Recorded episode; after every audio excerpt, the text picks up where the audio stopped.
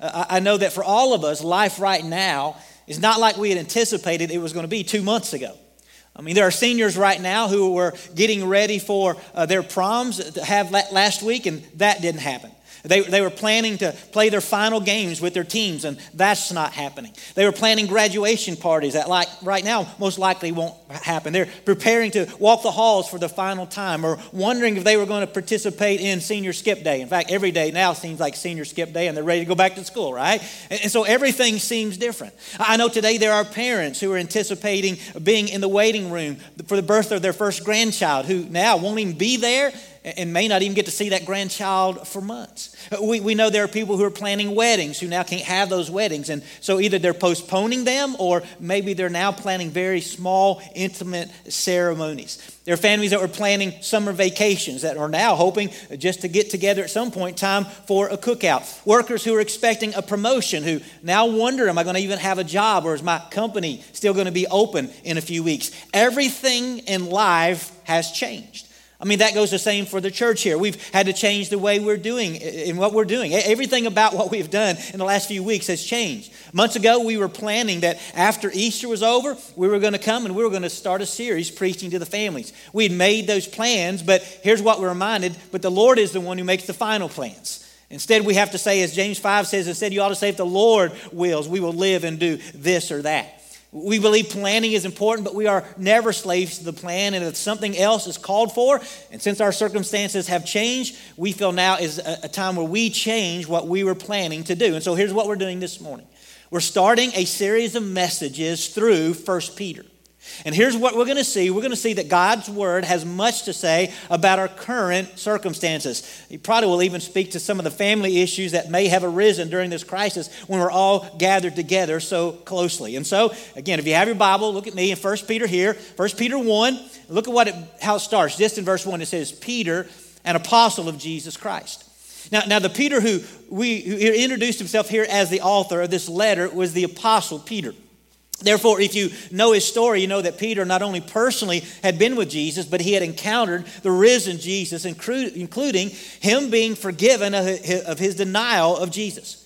Just knowing that, that Peter, as the author, should give this letter a matter of weight because of Peter's close connection with Jesus. The personal connection meant that Peter had firsthand knowledge of what Jesus taught and who Jesus was. That Peter had personally experienced the Lord's grace in a special way. But let me also remind you that when you look who Peter is, Peter is someone like you and me. He was someone that we can relate to. Peter was this man who had this tendency to be impulsive. He was a man at times that opened his mouth when he should have kept it shut because what came out was often the wrong thing. Peter is a person, when we read about his life, is someone who is like you and me. We can relate to him. But here is also something about Peter.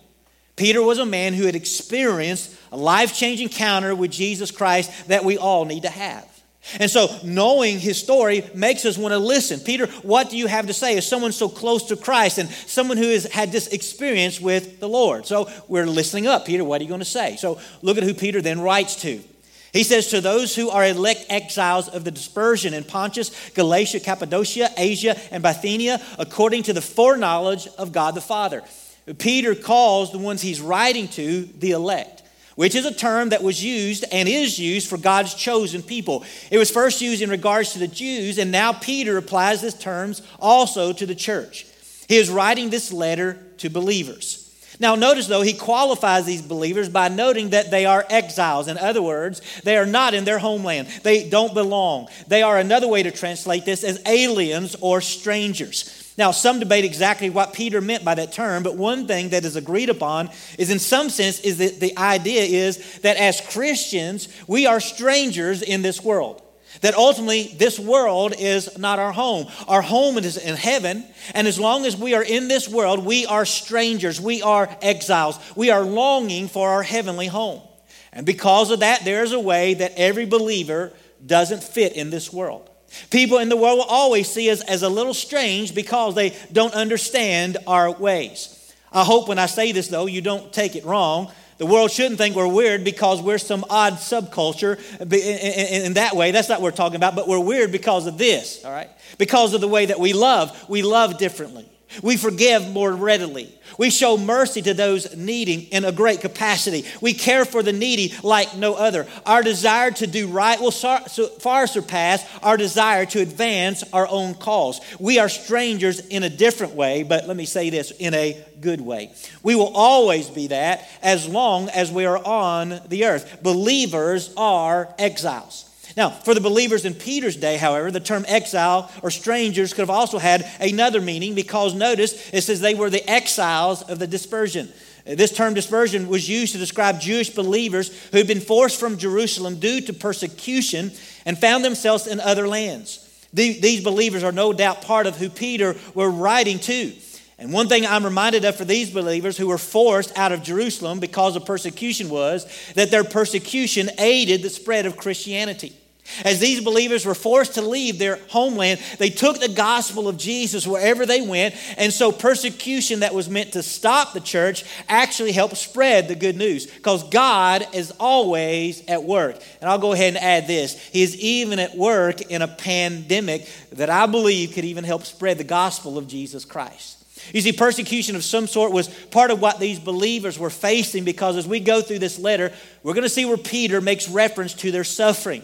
But what we're going to see is that Peter, inspired by God, shows us how to live as believers even in trying times.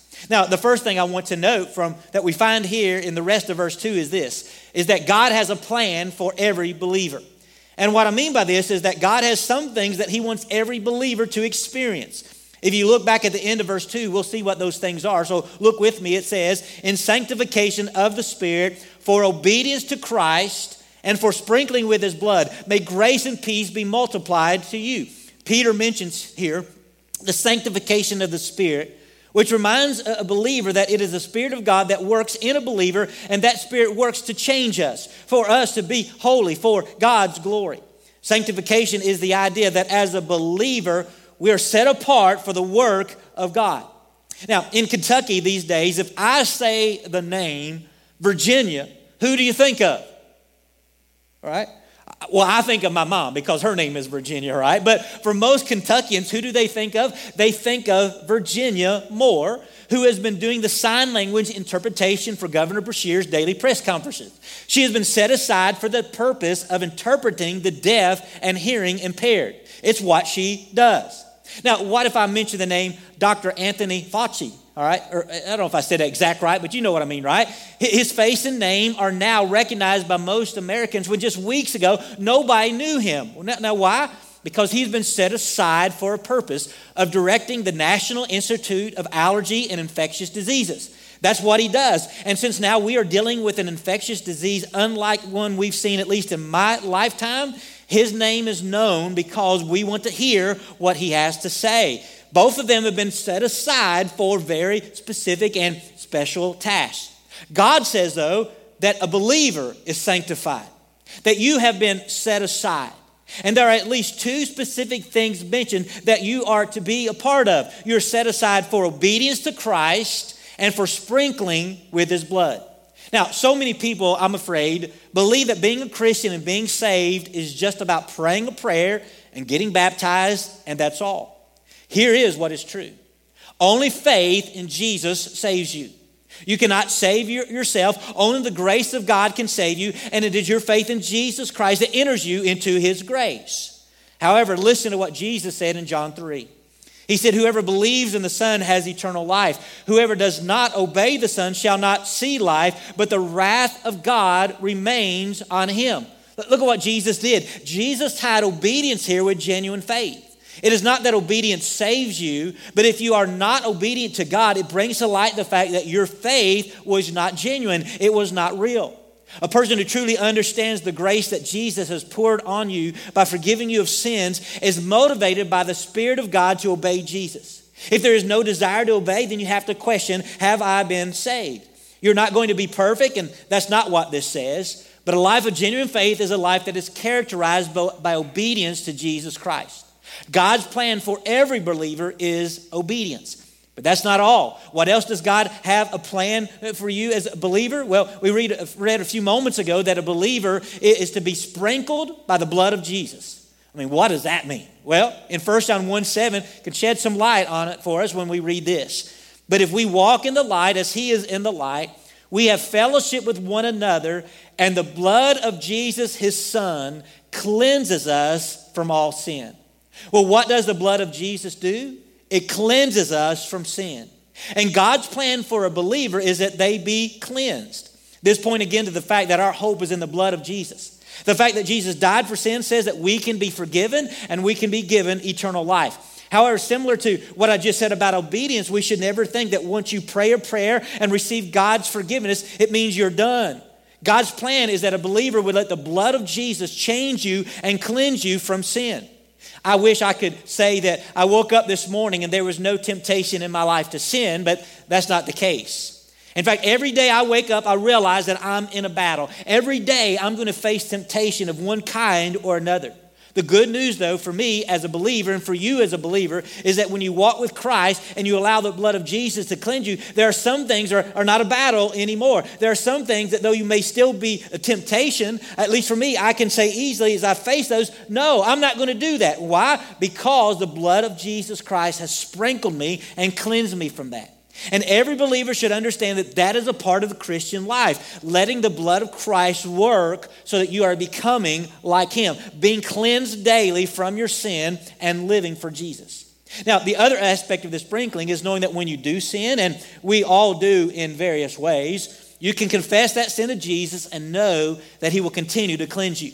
In this way, uh, life doesn't become overwhelmed with guilt. This is important because the guilt of sin has its own way of paralyzing a believer and rendering them useless for God. If you are a believer, though, you don't need to be overwhelmed with your sin because the blood of Jesus cleanses you. I pray today that you will continually let the blood of Jesus work in your life. It is God's plan. And so, as Peter starts, we are reminded that God has a plan for our lives to be obedient, to be cleansed by the blood of Christ. But there's something else we need to see, which is this that God has also given us a hope. It is interesting that after Peter talked about this plan that God has for us, he then says, May grace and peace be multiplied to you. Uh, these words first acknowledge that grace and peace are found in the Lord. It is also, though, a reminder to us that we long for grace and peace and need them multiplied in our lives every day. I imagine every one of us would agree with that statement, especially in the times we currently live, would we not?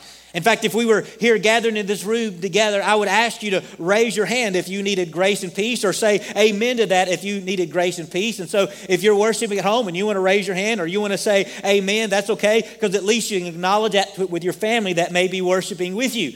But, folks, here's the truth we all need grace and peace. It is interesting, though, that Peter, what Peter says next. Look at verses 3 and 5.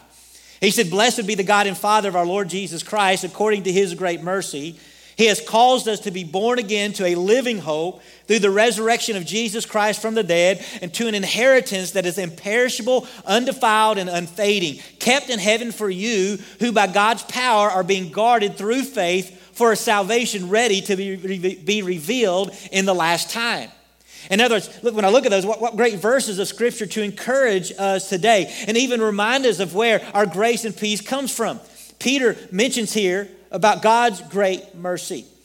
Do you really understand how merciful God is? I know right now, as we, we, we feel like we are suffering because of the coronavirus, some know the suffering more than others because they have lost a loved one due to the deadly virus. But what I want us all to understand is that if God gave us what we deserved, we would suffer much more than we are now. And it wouldn't be for a period of time, it would be for our whole lives. But that is not God, He is merciful.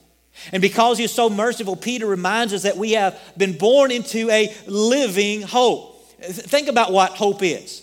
Hope is that thing that you look forward to. It's that thing that gets you through any difficulty that you may be facing. Hope says everything will be worth it on the other side. Uh, other side. Hope says everything is going to be okay. And what you place your hope in makes all the difference. You know, our problem is often this that we put our hope in the wrong things. If you place your hope in getting the promotion or put your hope in finding the perfect relationship or your, your hope in that you'll never get sick or your hope in having that ideal home or your hope in everything, everyone liking you or, or your hope, you know, whatever you place your hope in, if you put it in all those things, you can often become disillusioned when they don't become a reality. Here's what we do. You often give into despair when the doctor gives you the bad prognosis. You become bitter with all people when your relationships turn sour. You get depressed when you don't get the promotion. You see, if your hope is in those things that are not certain, hope can get crushed, and grace and peace can seem to disappear. But notice what Peter said, though. He said, We have been born into a living hope. It's not just any hope, it is a hope that is alive. It is a hope that Peter said came through the resurrection of Jesus Christ from the dead. You know, last week we celebrated Easter. We celebrated Jesus' resurrection. Here's what we need to remember that Jesus' resurrection means he is alive and well today. Easter is not about one day, Easter is about every day. Because Jesus resurrected, there is hope for every day. Not only hope for today, but hope for tomorrow and hope for every day thereafter, even into eternity.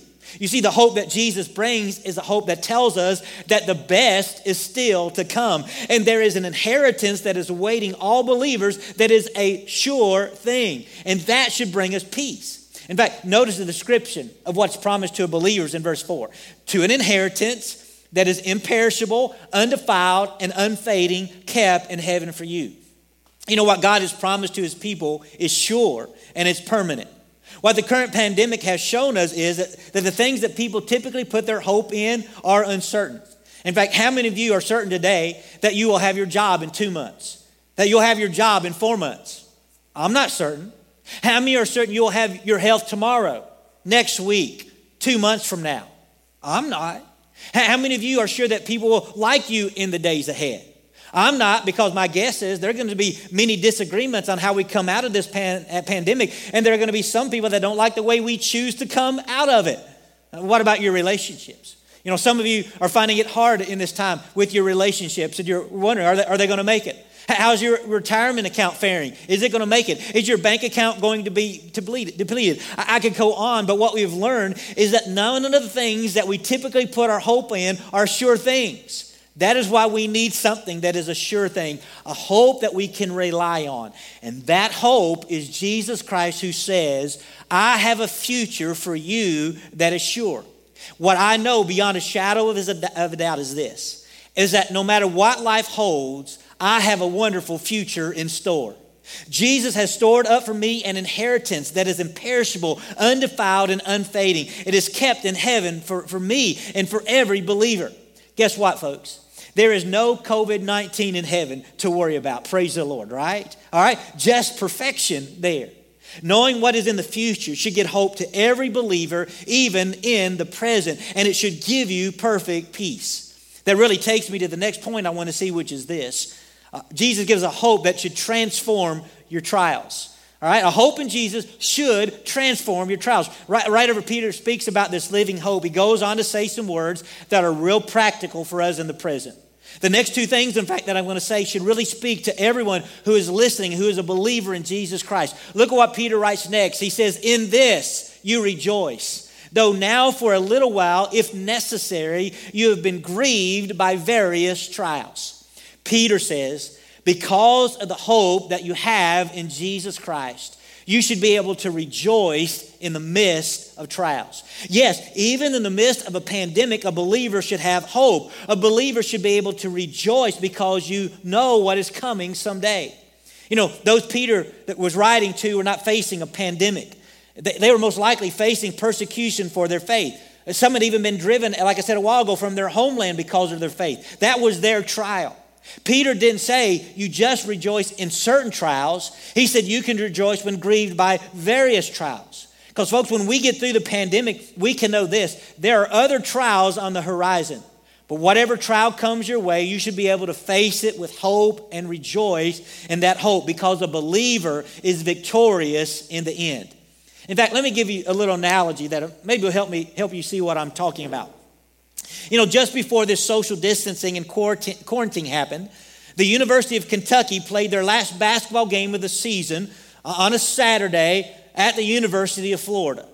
Now, going into that game, fans didn't know what to expect. A week earlier, they had blown a 17 point lead against Tennessee, which was devastating, but they had been playing great up to that point. However, on Florida, against Florida that day, there was uncertainty that started when Ashton Hagans, their starting point guard, didn't even make the trip. All right, he didn't make it for uncertain reasons, and we were wondering what was going on. That made the fans a, little unsettled. To top it off, as the game went on, foul trouble began to play a huge role, with even the current team leader, Immanuel Quickley getting fouled out early, and the team facing an 18 point deficit with about 10 minutes to go in the game. I mean, things didn't look good. Now, for me, I wasn't watching the game. I was performing my nephew's wedding as the game was going on. I did, however, record it for later viewing. With that said, uh, I had heard during the uh, wedding, because these things happen to get around, that, that there was a terrible score going on in the game. And so things didn't look for Kentucky. But as the ceremony was wrapping up, the pictures were being finished taken. I heard the news of this improbable comeback and that Kentucky could possibly even win. And so I had time to go into the office, turn on the TV, for Florida's last attempt to win the game, that last second shot to possibly win. However, we know that failed and Kentucky won the game. Now, when I got home later that day, this is what I did I sat down to watch the game. Now, as I was watching that game being recorded, Kentucky got down by the 18 points, quickly had gotten into foul trouble. And if I'd been watching that game live, let me tell you what I would have probably done at that moment. I would have looked and said, I might as well go do something else. This is horrible. There's no hope. And I'd probably found something else to do. I would have probably said, This is miserable to watch, and then I would have stopped. However, because I knew the end of the game, in that moment when things looked so bleak, this is what I did. I sat back on the couch, I reclined and said, I'm feeling pretty good about things. I really believe we can come back and win that game. And so I continued to watch the game until we got to the end. I watched it with a positive attitude and then until I could celebrate Kentucky's improbable win. You see, here's what Peter is telling us, all right? The fact that we know the end should make all the difference in the world. It makes the way we view things in our current circumstances different because no matter how bleak things look in the present, folks, listen, we are victorious in the end. Now, before I move on, let me remind you that this doesn't mean that you never feel pain or that you are never sad or that you never cry. Those things are okay, they are natural. But the difference for a Christian is that even if you are feeling deep pain and sorrow, you can at the same time experience great joy because of what is coming. In fact, I did a funeral yesterday, obviously different than normal because of our times and the need to social distance. But in that moment, there is a family grieving as they should. And sometimes in that moment, I tell family, it's okay, you should grieve. But at the same time, I tell them there is hope. It is why the Apostle Paul wrote in regards to death of believers in 1 Corinthians 4, 4.13, But we do not want you to be uninformed, brothers, about those who are asleep, that you may not grieve as others who have no hope.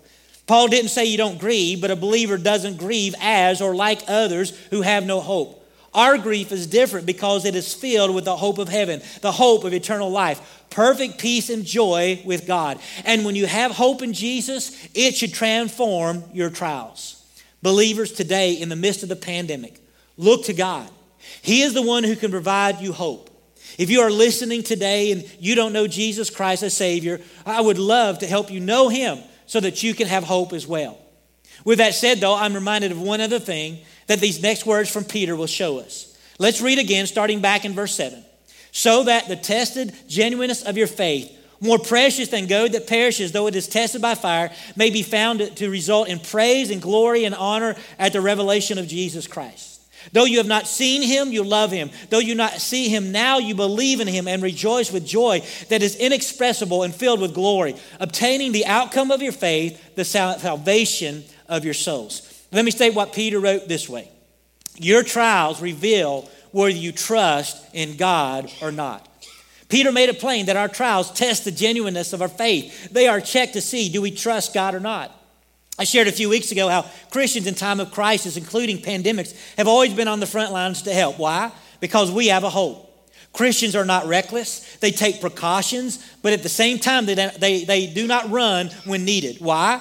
Because the hope we have is not about the comforts of this world. The hope that we have rests on what we know is to come.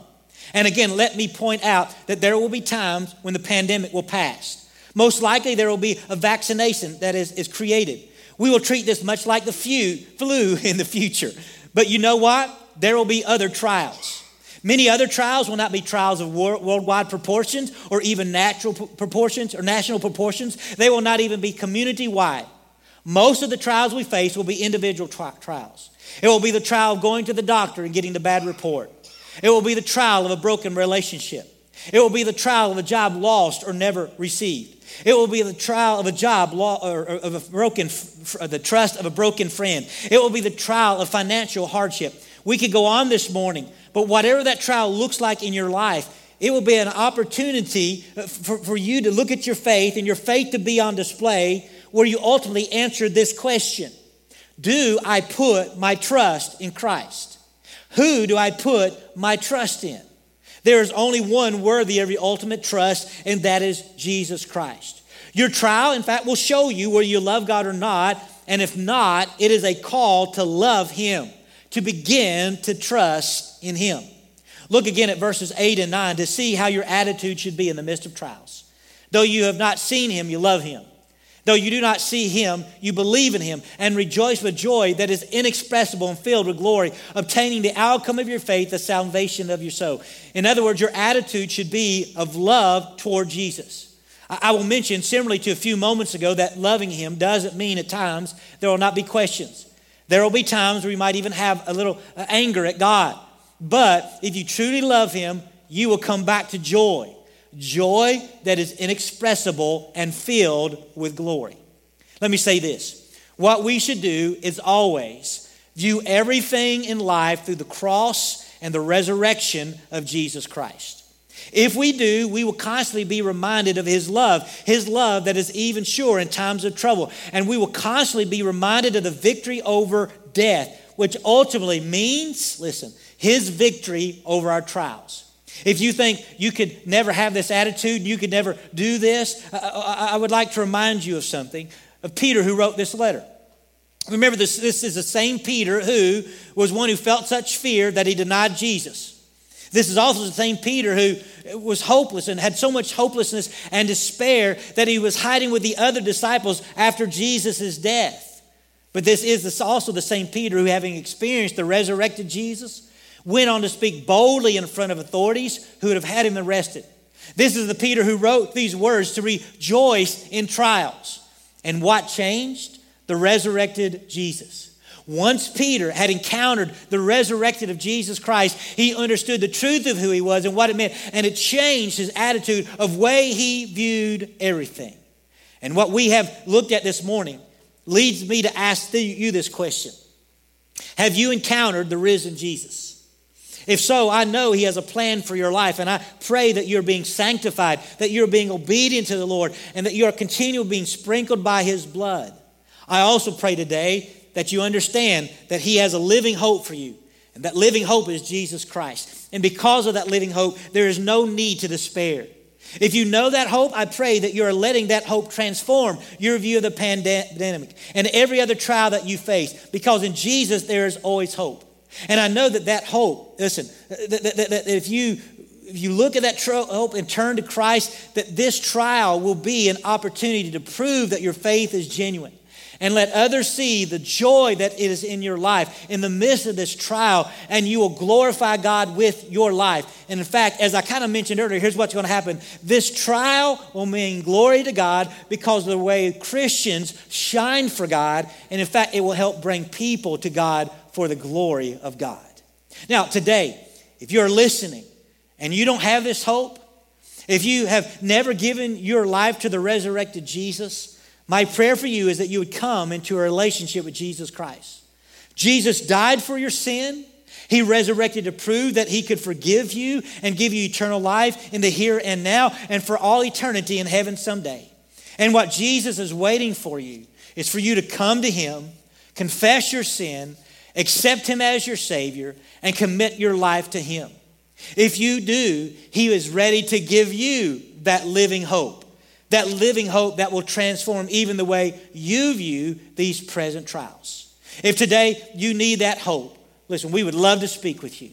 You can email any of the staff, and you can find those email addresses on our website at vcbc.org, or you can text us by the number listed on the screen, or even call us at our regular church number that is also is listed there. Any of those ways, you contact us because we want to talk to you about how you can give your life to Jesus Christ. Or maybe today you're even one of those believers struggling to remember the hope that you have in Christ. We would even love to speak with you, to give you a word of encouragement, to pray with you, and help you through these trials. But here's what I'm thankful for we have a living hope in Jesus. And if you know that living hope, we can even rejoice in the sufferings that we're facing. So let's look to Jesus today, who is our living hope. Would you pray with me, our Father? We bow into your presence today and thank you for this living hope. We thank you that Peter himself experienced it firsthand, experienced the resurrected Christ. And we can look even in the scriptures and see how his life changed because he experienced this resurrected Lord. But Father, we know today he proclaimed that to others, and others came to know that hope. And even today, we have his word written that was inspired by you so that we too can come into that living hope. And my prayer is today that all would know the truth of Jesus and all today would know the hope that He gives and the peace and the joy that can come by walking in that hope. And so bless those who are listening today. For those that know you, may they look to you and let this time be transformed by knowing that we are victorious in the end. That, that in the end, listen, we are overcomers. Father, let us all who know you have that view and let this trial be colored by the resurrection of Christ. And if there's some here today that don't know you, though, my prayer is that today would be the day they give their life to Jesus the source of living hope. So speak to us, Father, even as we continue to worship together. Lord, speak to us in these moments, I pray. And I pray these things in Jesus' name. Amen.